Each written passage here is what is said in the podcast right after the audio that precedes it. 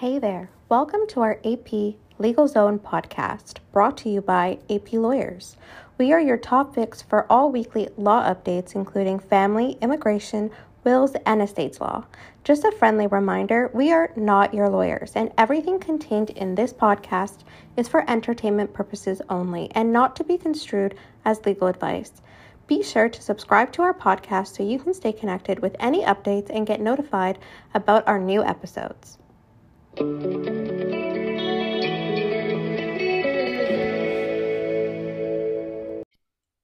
everyone, my name is Shireen Apti and I'm joined with Angela Princewill and today's topic is going to be about parenting, specifically decision-making responsibilities and parenting time. So Angela, what are decision-making responsibilities? So yeah, in a family law context, um, when we're thinking about decision-making responsibilities, we're really thinking about major decisions, right? So this is different from the sort of day-to-day decisions um, regarding the care of children, we're thinking about major decisions, and and we think in terms of broad headings like you know religion, health, education, extracurricular um, activities. Now we will talk a little bit more um, later about sort of day to day decisions, but when it comes to um, you know major decisions, Shireen, what kind of options? I'm going to throw this back at you. What kind of options are available to parties separating um, for I guess structuring something that works for their family. Yeah, so there's actually several different options, and I think that's also a common misconception is that you know it could be just one party having you know sole decision making part uh, decision making responsibilities, or the other option is joint. There's actually another option as well, and that's split. So sole is really where you know if after consulting with the other party that you can't make that final decision, that party will be able to the other party will then be able to make that final decision. Split is where you can actually split the decisions in those four broad categories that Angela just spoke about. So maybe one party can have education and healthcare, and the other party can have religion and extracurricular activities. Often, I'm sure that leads to conflict, but we'll talk about that shortly after. Actually, I'm going to talk about oh, okay. that now, Shireen, because. Uh, I mean, split seems like a simple way for for you to just solve the problem, right? If if we can't um, decide on on decisions. Let's just let's just split it and be done with it. Yeah, or if they're like a very contentious relationship where you know it doesn't make sense for you guys to come to the decision together. If so, be careful. Um, I guess is the is the caution that we're is the watchword here, because at um, a lot of these decisions are not that um, clean cut, right? At what point does a decision regarding education also it could also be a, a religious decision so I'll, I'll, give an example if you know you're deciding on what school a child should should attend and one parent wants catholic school and the other wants one one wants public school well is catholic school a decision about education or is it one about religion right because once you bring in that religious school component to it then you're entering the realm of decision but it's school so it's education or even extracurricular and health, for example. You know, one parent may have very strong views about the health consequences of certain like sporting activities for example. So if there's a huge conflict and and it's viewed as a healthcare decision well if another party has extracurricular um, decision making like final responsi- final responsibilities there you could see how these things can create conflict. So while we've told you that there's options for you and it's not just you know when you end a relationship it doesn't mean that one person just gets to make all the decisions.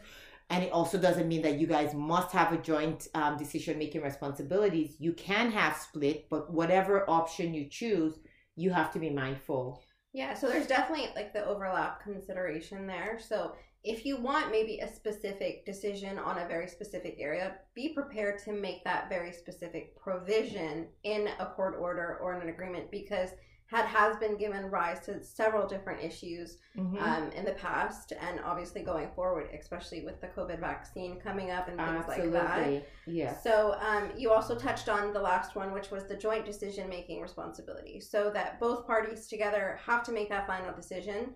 So in in making major decisions, so that's another uh, component to how you can actually structure the decision making responsibility. And I think I mean I per, and I think I want to add here that joint decision making is or equal decision making responsibilities is is the default under the law where there's no order or or something else um, or agreement right made between the parties so you both as parents have equal rights to make decisions for the child subject to a court ordering um, otherwise or you guys agreeing to do things differently um, I know that's something that always bothers people when they think in terms of decision making responsibilities is they think of it as a sort of a right. It's my right. It's my child, and so uh, I you have the, the act lists this as it's an obligation. It's a responsibility. So you have to kind of view it that way and well, we're going to talk touch on how you know the best interest of the child being the primary consideration but it's a responsibility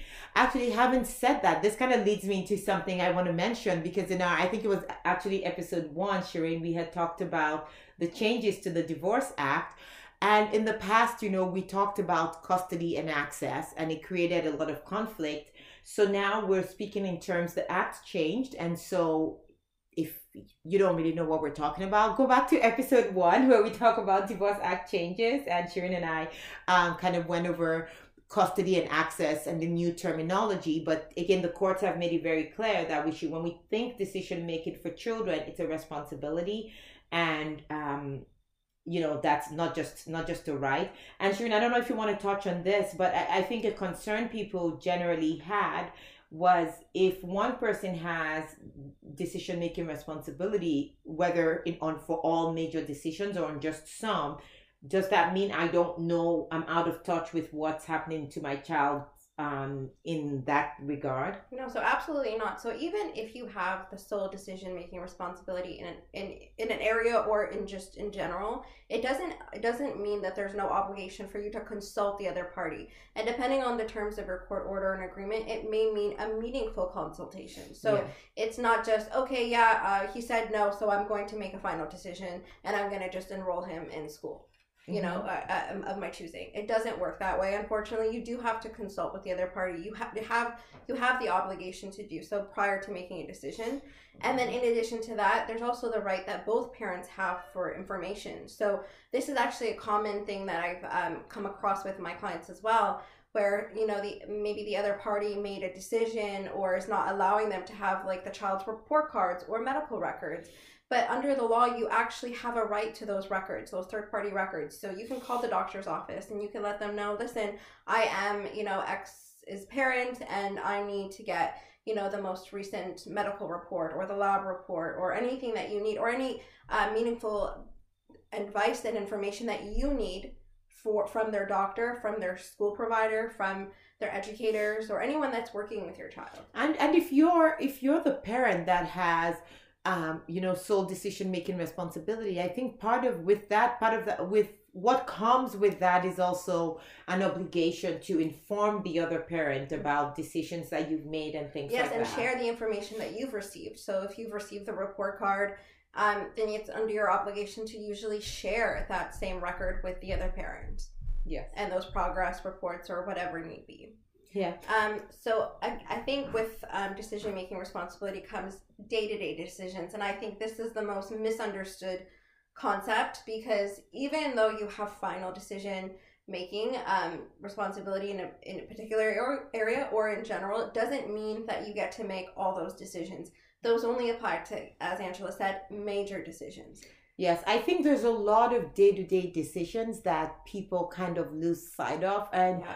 I mean, I I honestly pay a lot of import. I, I think it takes the day to day decisions, in my opinion, as actually more does yeah i mean i just didn't want to say it just but like I, that i think they're quite important i think so i think so i strongly i feel that as children grow there's you know the day to day is what shapes them right and from day to day decisions we mean things like what time do they go to bed you know yeah. their routines what kind of food are you feeding yeah, how them? How long are they going to spend on their homework? Um, what time do they spend? Time spent on devices. That's a major one, one, you know. You so, know, sometimes other, the other parent wants to regulate so much of the other parent's time when in reality that's actually not in their authority to do so. Yes. So, so when you have yeah. parenting time, with that comes your right to make those day-to-day decisions and i think and that's something that i try to to let clients know and it's no one size fit all i you know if i if in, in trying to resolve conflict sometimes you have to look at what are we trying to accomplish here. So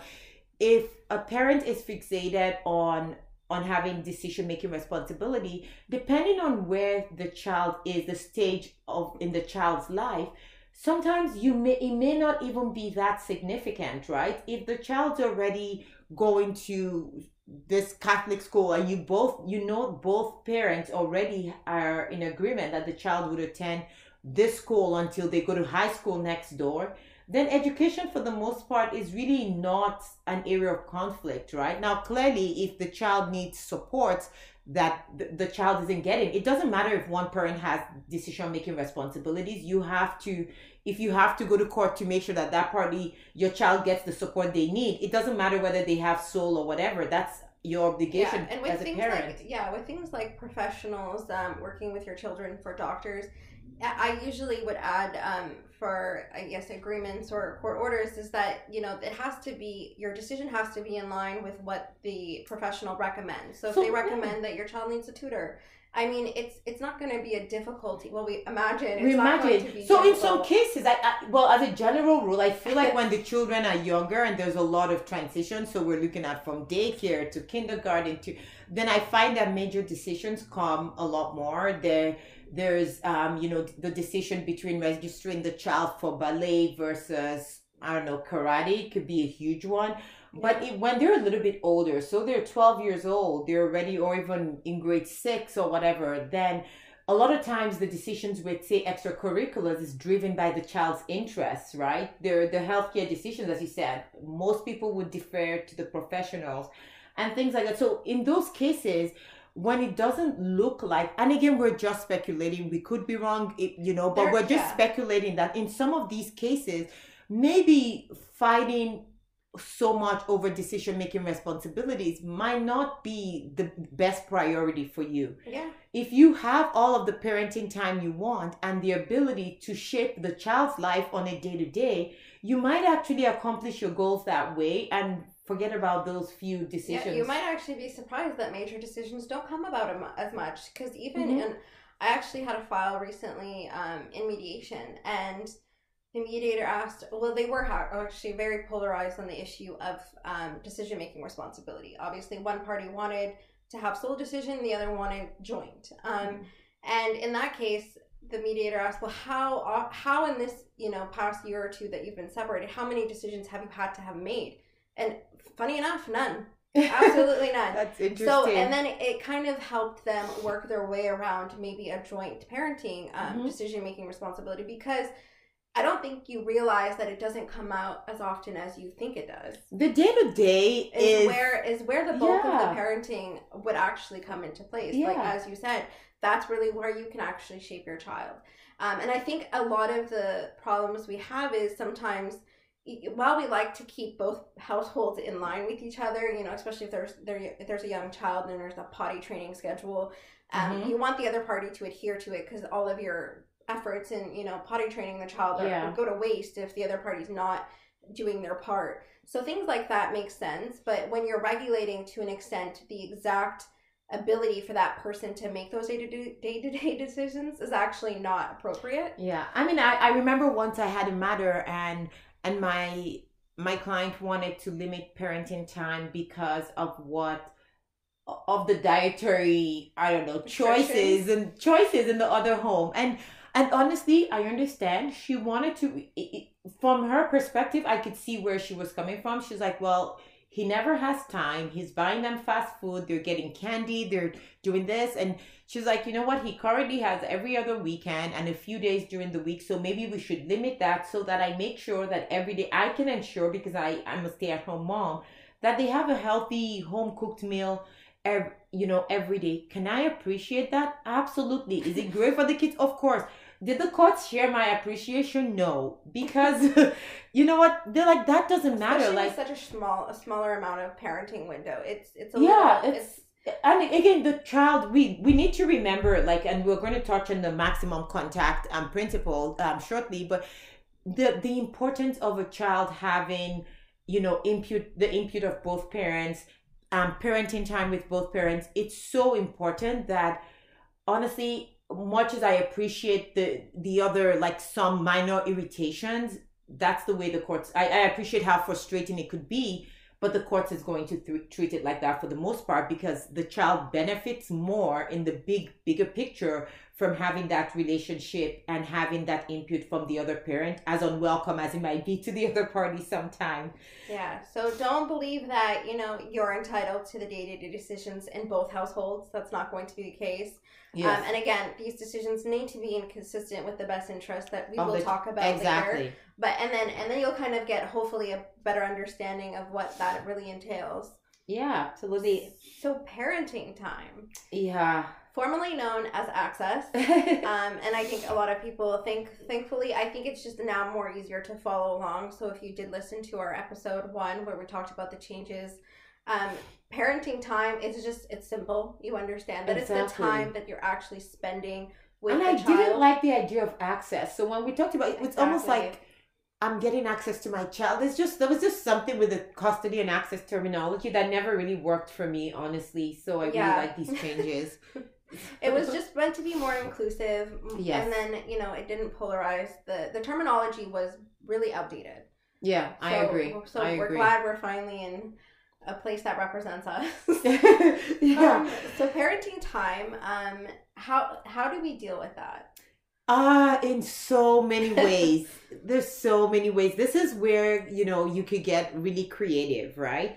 And um, I mean, oh God, that's just you can have equal parenting time. What else? Some people you can have four three three schedules. You can two have, two three five you can, four. you can have alternating schedules, like one week, which is. So. And people ask me. I don't know if you get this question, Shireen, but people would ask me, "What do what do people usually do?" And I'm like, I wish I could tell you there yeah, is no it's, usual. It's so funny because I have to I for me to make that informed decision, I need to know what your schedules are because I can tell you what, you know, an XYZ schedule looks like, but if it's not going to be practical for both parties, then it doesn't make sense. Yeah. You know, it has to be practical for you, practical for the children, where they're going to school or pickups and drop offs, even, you mm-hmm. know, or I'm, I'm assuming pickups and drop offs are pretty pretty known with with what they actually mean. so it's the time that you pick up or drop off the children mm-hmm. um, with the schedule that you have.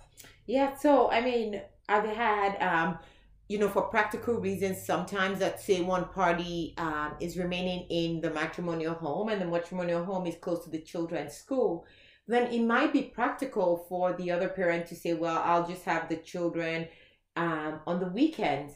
However, to just take all the weekends is sometimes not the fairest solution Especially because for both working families. Yeah, and if the children are school age, the, the, that t- parenting time during the week is very limited because for the most part they're in school. So um, you you have so we, we could say maybe every other weekend, right? And I know it's it's minimal time in some circumstances, but if you're if you need to you know if one if one party lives in say toronto and the and that's where the children are going to school and maybe for employment reasons the other party is in mississauga well maybe you know a midweek visit might not be appropriate for them. It might be so I, I if you ask me what's the regular and i tell you it's you know equal parenting time every every other week. Is it best for your children for you to actually do that? And i think sort of this is where the best interest of the children really need to come in like in everything that you do right? Yep it prevails over everything. Yes so whether it's decision making responsibilities whether it's crafting your your parenting schedules you have to think in terms of what's in the best interest of the children. Yeah. and Sheree, when we're talking about the best interest of the child like this is it's so important like you have you can refer to the um, to the act, either the Divorce Act or the Children's Law Reform Act, to to list sort of the that list the factors that. Yeah. A court would consider when when thinking about the best interest of the child. So, do you want to touch on some of those very exactly. quickly? So, the primary consideration in the best interest is really the child's physical, emotional, phys- psychological safety, security, and well being. But some of the factors that are related and actually are included in the best interest, and when looking at what's most appropriate, is the child's um, age, the stage of development, um, their need for stability, the nature and strength of the relationship between each parent, um, and their if they're siblings, so half siblings also count, or half um, you know, um, steps steps of thank you, siblings. steps siblings, grandparents, um, and you know the willingness of each party to support the other parent's relationship and development and maintenance with that child. Um, and then the history of the care of the child, the child's views and preferences. Usually, this comes about when the child's uh, usually at least 12 years old. Sometimes I've seen it at the age of 10. So it depends Depending on, the, child's- maturity. yeah, Yeah, it depends on the child's maturity and the circumstances surrounding that um, that situation. Um, the child's cultural, linguistic, religious, spiritual upbringing. So this is where you know if one party is not religious and the other party is religious, this is where we want to make sure that both parties are getting the ability to parent in that circumstance. Um, the willingness and the ability of each party to actually meet the care for the other party. So if you know one party's at work the majority of the time, it doesn't really make sense for them to have an equal parenting schedule. Um, and then any family violence that that may impact the schedule. So that's a great consideration and one that was actually even um, talked about more recently in the Divorce Act changes that really we need to look at the family violence dynamic and any circumstances relating to the family violence family violence dynamic and how that situation would apply with access. Yeah. Sorry, parenting time. Still still new. old old habits die hard, right? So you should write your accent. But yeah. So when you're um when you're looking at family violence, there is just this sort of increased um recognition of how parenting can if if if there's if care and consideration isn't put into it, the, the violence can perpetrate or the abuse can can continue because this these parties ha- are kind of tied um, because of the children that they have. So when making parenting orders, the courts like really have to pay attention to you know sort of how serious was the family violence, how frequent is there a pattern of maybe co- um, coercive and controlling behaviors. Um, what risk would does this family violence have to the child and things like that? So there's a number of considerations, but um, you know the family violence is really has been put front and center and has to be a consideration when thinking about the best interest of the child. It's always been, but I think now the courts just want to make sure that greater significance is, is Yeah, kind of course. So like it. even when we're looking at let's say there is a situation of family violence and maybe one party is more abusive to the other and you know it it may be verbal, it may be physical, regardless if it's an actual substantial violence, then maybe having um, you know, joint decision making responsibility is not appropriate. Exactly. So And- that yeah, you're right. Because it very- doesn't make sense for them to have those discussions, especially with that power imbalance. It's it's Mhm. not. It's Yeah, so even yeah, even in this example you you you use Shireen, you don't even need physical abuse. If someone is controlling and and coercive and you you you know you have joint decision making but you don't really have a because- voice Exactly. then- because if they're going to ultimately be the one sensibly making that decision, even though, and you just have to comply because out of fear or exactly fear of safety for whatever reason, but ultimately for the fear of violence, that that's not appropriate for you to have a joint decision making because you're not actually making a joint decision. And Shireen, you touched on something that I want to um, expand on a little bit.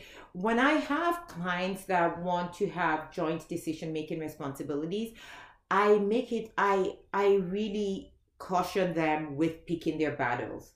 You cannot fight over every single thing. So people feel that if they can prove to the courts that the other side is just this bad person that's causing all of these irritations or annoyance or whatever is the aggravating factors that's bringing up the conflict if they can show that the other party is the cause of the conflict then you know the courts would still grant them decision making because it's not their fault it's the other party's fault or even you know maybe on in some way they might even get like sole parenting and honestly it, it's that's very far from the truth. It doesn't necessarily work that way, especially when you want joint um, decision making. Because in some cases, the party would actually say, "I I think you know X Y Z is a great mom or great dad. I just they just pick at everything, and I I'm not trying to minimize the Importance of parenting. or the things that are, are maybe upsetting you. I, I agree. The other side is probably doing things wrong and they're irritating you. I get that. The fact that you're even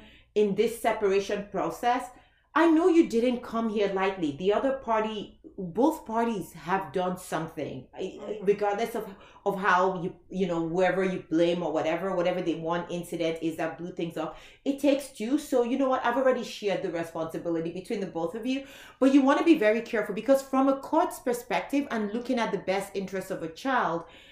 They can't, you can't have joint decision making responsibility if you guys have conflict all the time and it Yeah, doesn't matter it, it just doesn't it doesn't work reason- for the Yeah, child and I think the reason why ultimately is because if you can't come to a decision, how do you get some finality there? and again don't try proving to me or to the court that it's the other party's fault they may agree with you that it's the other party's fault but if it's in the best interest of the child for the other party to have um, sole decision making responsibilities in this context it doesn't matter. They will still get it.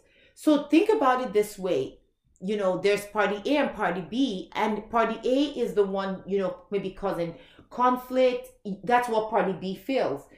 If you keep picking up and arguing over everything and picking up over every conflict and you guys are fighting all the time over everything that's enough for party a to say i don't think joint decision making responsibility sh- would work and party b would be very surprised that how is it possible it's all party a's fault why are we why is this happening to me it's not happening to you the courts understand that party A might be aggravating you, but what they're looking at is the best interest of the child. And if under the circumstances they think party A is, you know, the better person for them to give the sole decision making responsibility to, to avoid conflict, they will do that. Yeah.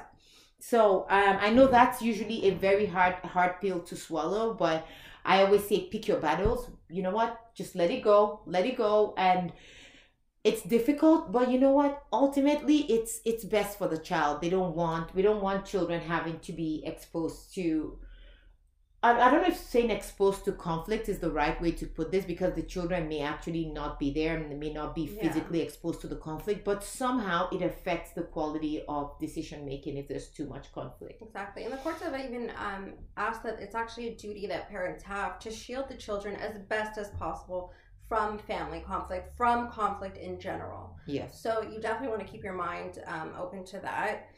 And then I think um, in, in looking at kind of um, touching back on family violence, the one thing that you could look at is when you, let's say, for example, it's not appropriate during parenting time to do, um, you know, pickups and drop offs at a specific, at the matrimonial home, for example, the former matrimonial home, then maybe it's appropriate to have supervised access exchanges. And there are facilities that offer that. So there would be a neutral third party that goes in and actually would facilitate just the exchange. Or you could do pickups and drop offs just at a specific location, so school. So you want to limit the conflict as much as possible, especially in a circumstance where there is family violence. yeah So that's something that the court would order if it's appropriate. hmm People, uh, it, it's interesting how you know when pickups and drop-offs, it just seems so easy. You create the and, and you you know sometimes people don't put their mind to it, but yeah, you're right. It could really be a cause of a lot of conflict. If you if you if you're not comfortable with the other with your ex coming to your home, then maybe obviously just don't do that. I mean, we've used we've created parenting schedules where pickup and drop-offs are at you know Tim Hortons, God bless them, McDonald's, the the parking lot, right? Worst case, the police station. I'm We don't a fan that. of the We police station, that, but But if, Yeah. if, if it's, for example, if you know maybe um, you know parties don't have access to actually pay for a supervised access exchange, then it may be appropriate to do something that's free, but it still makes you feel a little more comfortable. But yeah. in a family violence situation, we could limit you know contact altogether with on exchanges. So maybe a neutral party just goes in and exchanges um, the children um, Mhm. during that time. Yeah, it could be a paid service or it could be, you know, a trusted third party that's willing to do this for for the party. Yeah. But you know them. another thing with pickup and drop offs is the driving. Oh my god, people really get caught up and I it seems like a minor detail, but when you think about how many years you might have to do the driving to pick up and drop off the children, it, it's it's worth putting your mind to when you're drafting your parenting schedule. So people would say, "What's normal?"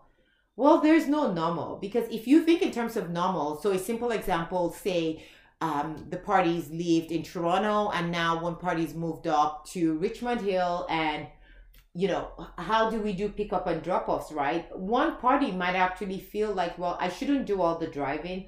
The other party should drive sometimes and Yeah, they You want know, what's like- fair. Sometimes it's either what's fair or most convenient. yeah, but really, what but is it fair? is you moved how it works. you moved to Exactly. richmond hill is it fair but now that again i pose that question not to put an answer in there because i've been in that situation where it looked like it wasn't fair you know the um the ex-partner moved out you know moved several kilometers away from the matrimonial home and my client had to do the driving but when you you know when a judge in on the issue it, it was the judge said well for my client being the one staying at home at the time and the ex having to start work very early and then she have, having to pick the children back to a different city it made more sense in that context to actually have my client do the pickup did that sound necessarily sound fair no Oh, oh, absolutely. But- but it works for the interest Exactly. The child will always prevail. So if you have, you know, let's It say downtown traffic in Toronto would be pretty crazy.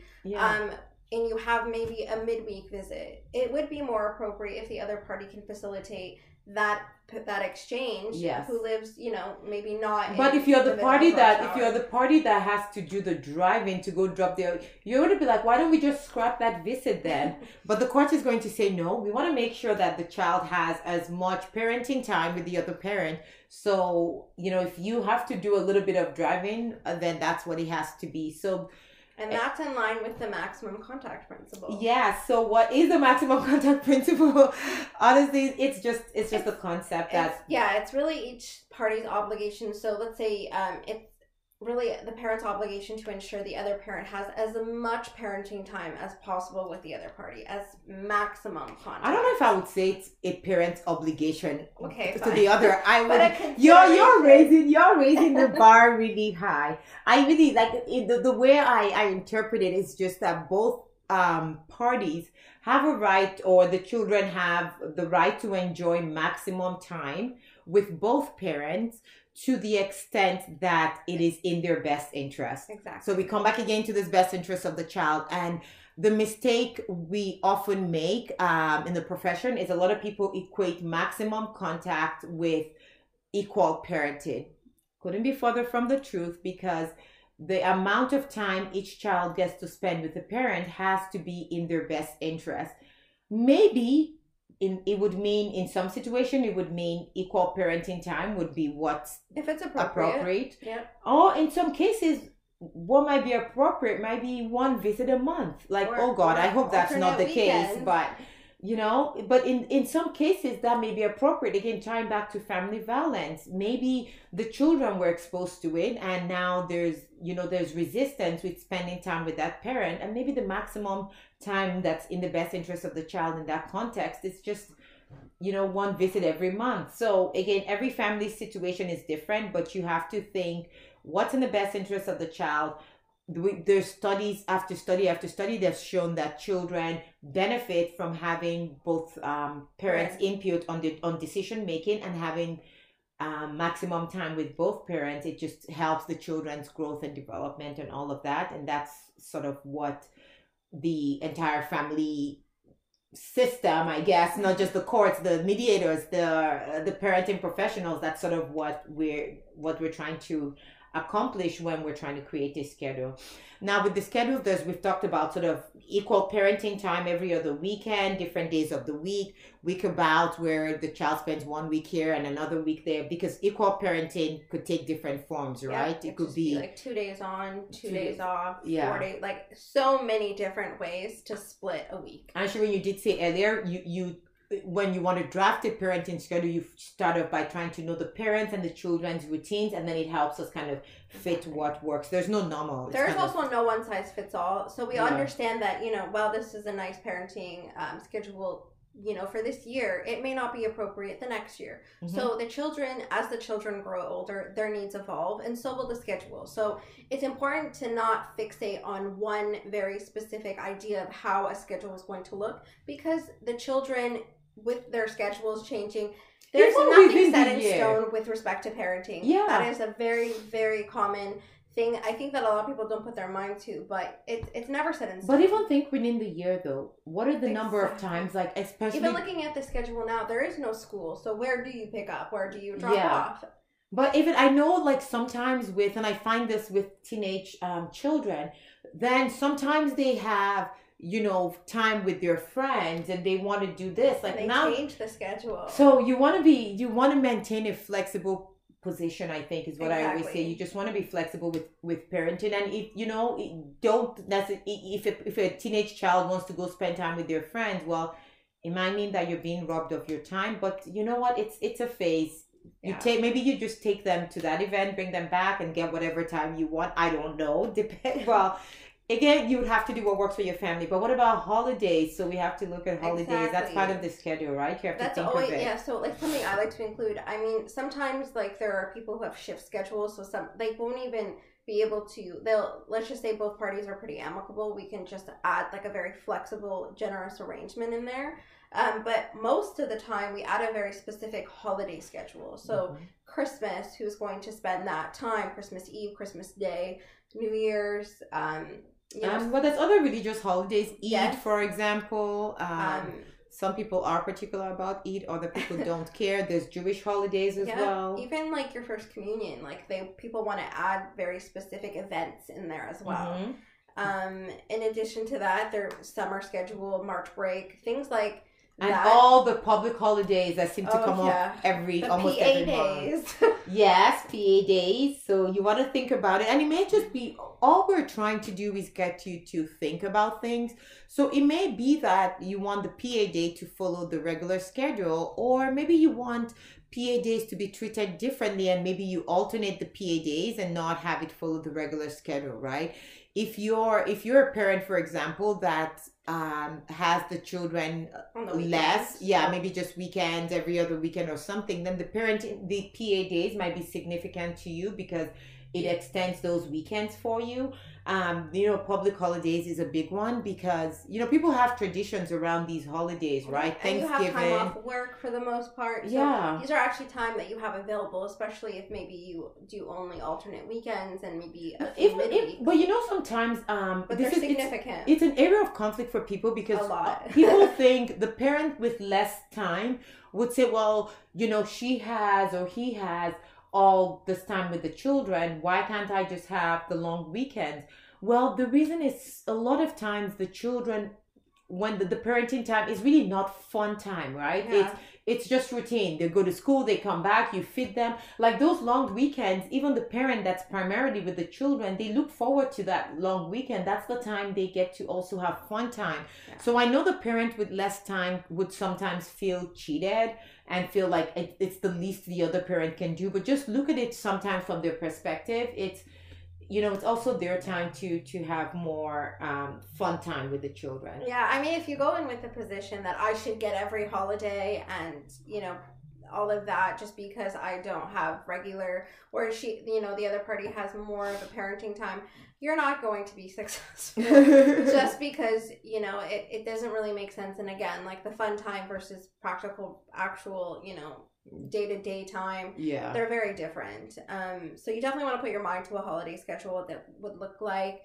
Um, and yeah, I think in moving with that, um, So what if you have um, conflict? So there could be conflict with creating the plan, but even I guess my biggest fear is even after we've created it, the day to day sort of management of the parenting day to day, or even joint um, major decisions, sometimes you might have conflict there. You can have conflict in parenting time, the decision making.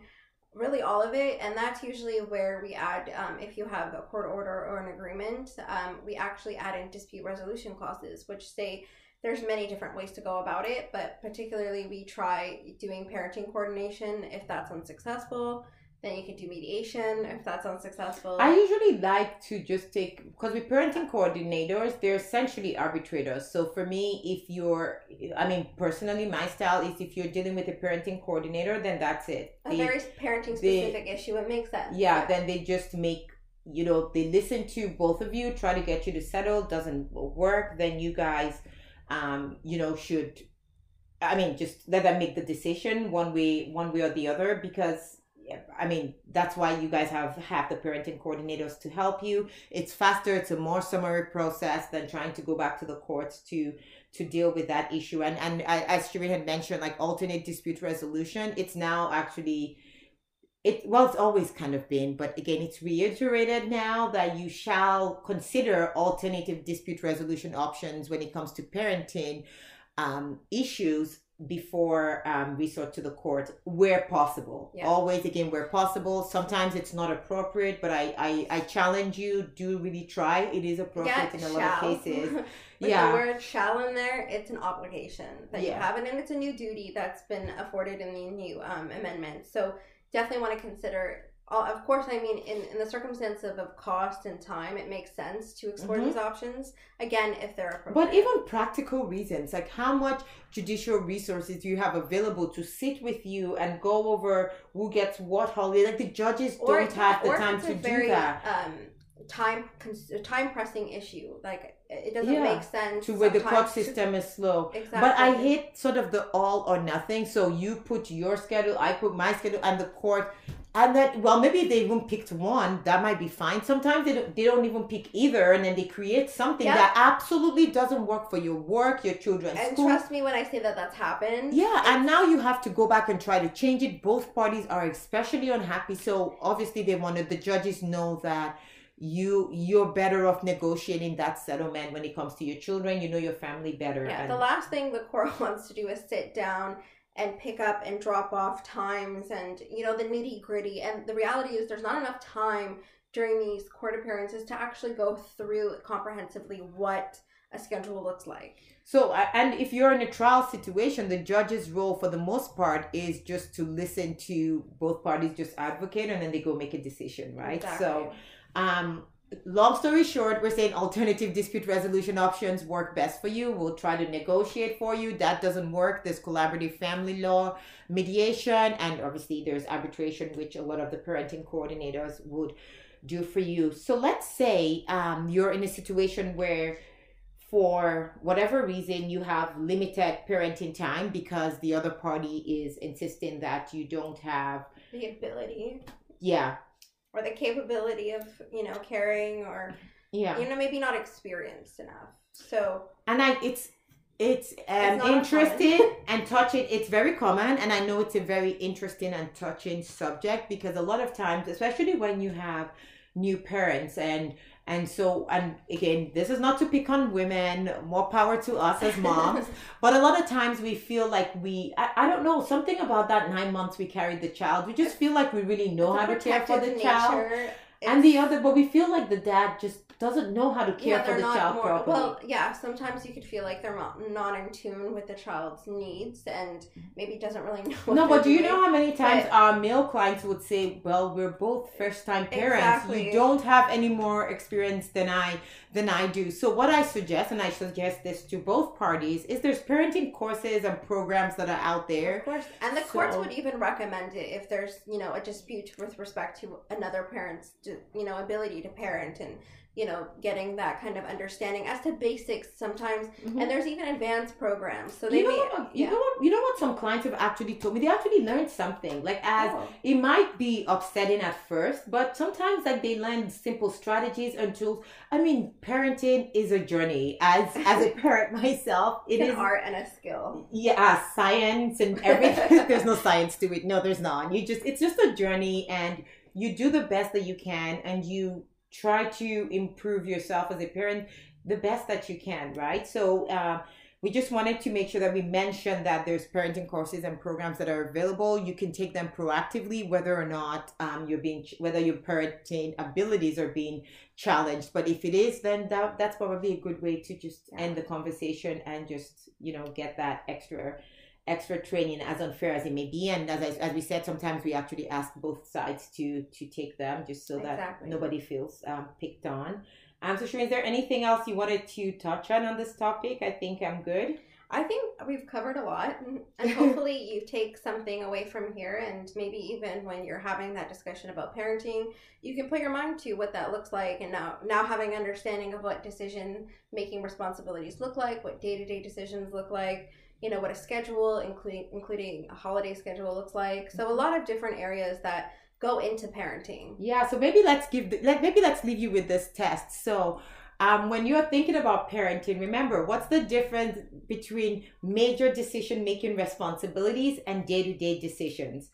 Who gets to make um, major decisions and who gets to make day-to-day decisions? Here's a tip day-to-day decisions are made by the party who has the children in their care at the time. Um, you also want to think of what schedule works for your family on a day-to-day and there's different options. And what holidays matter to you and how do you want to share it?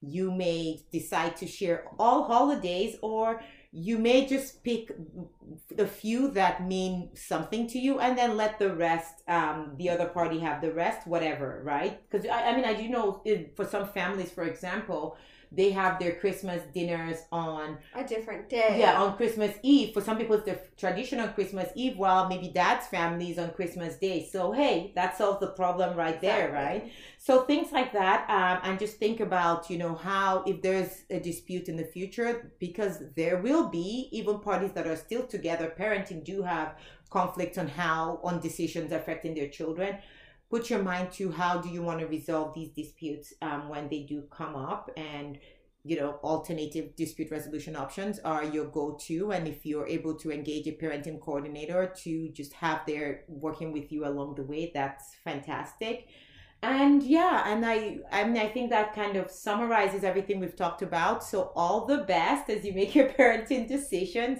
If you need our help you know where to find us you know on the phone 905-492-7662 info at y-canada.com is our email address and we wish you all the best. Thank you. Have a great day. You bye. too bye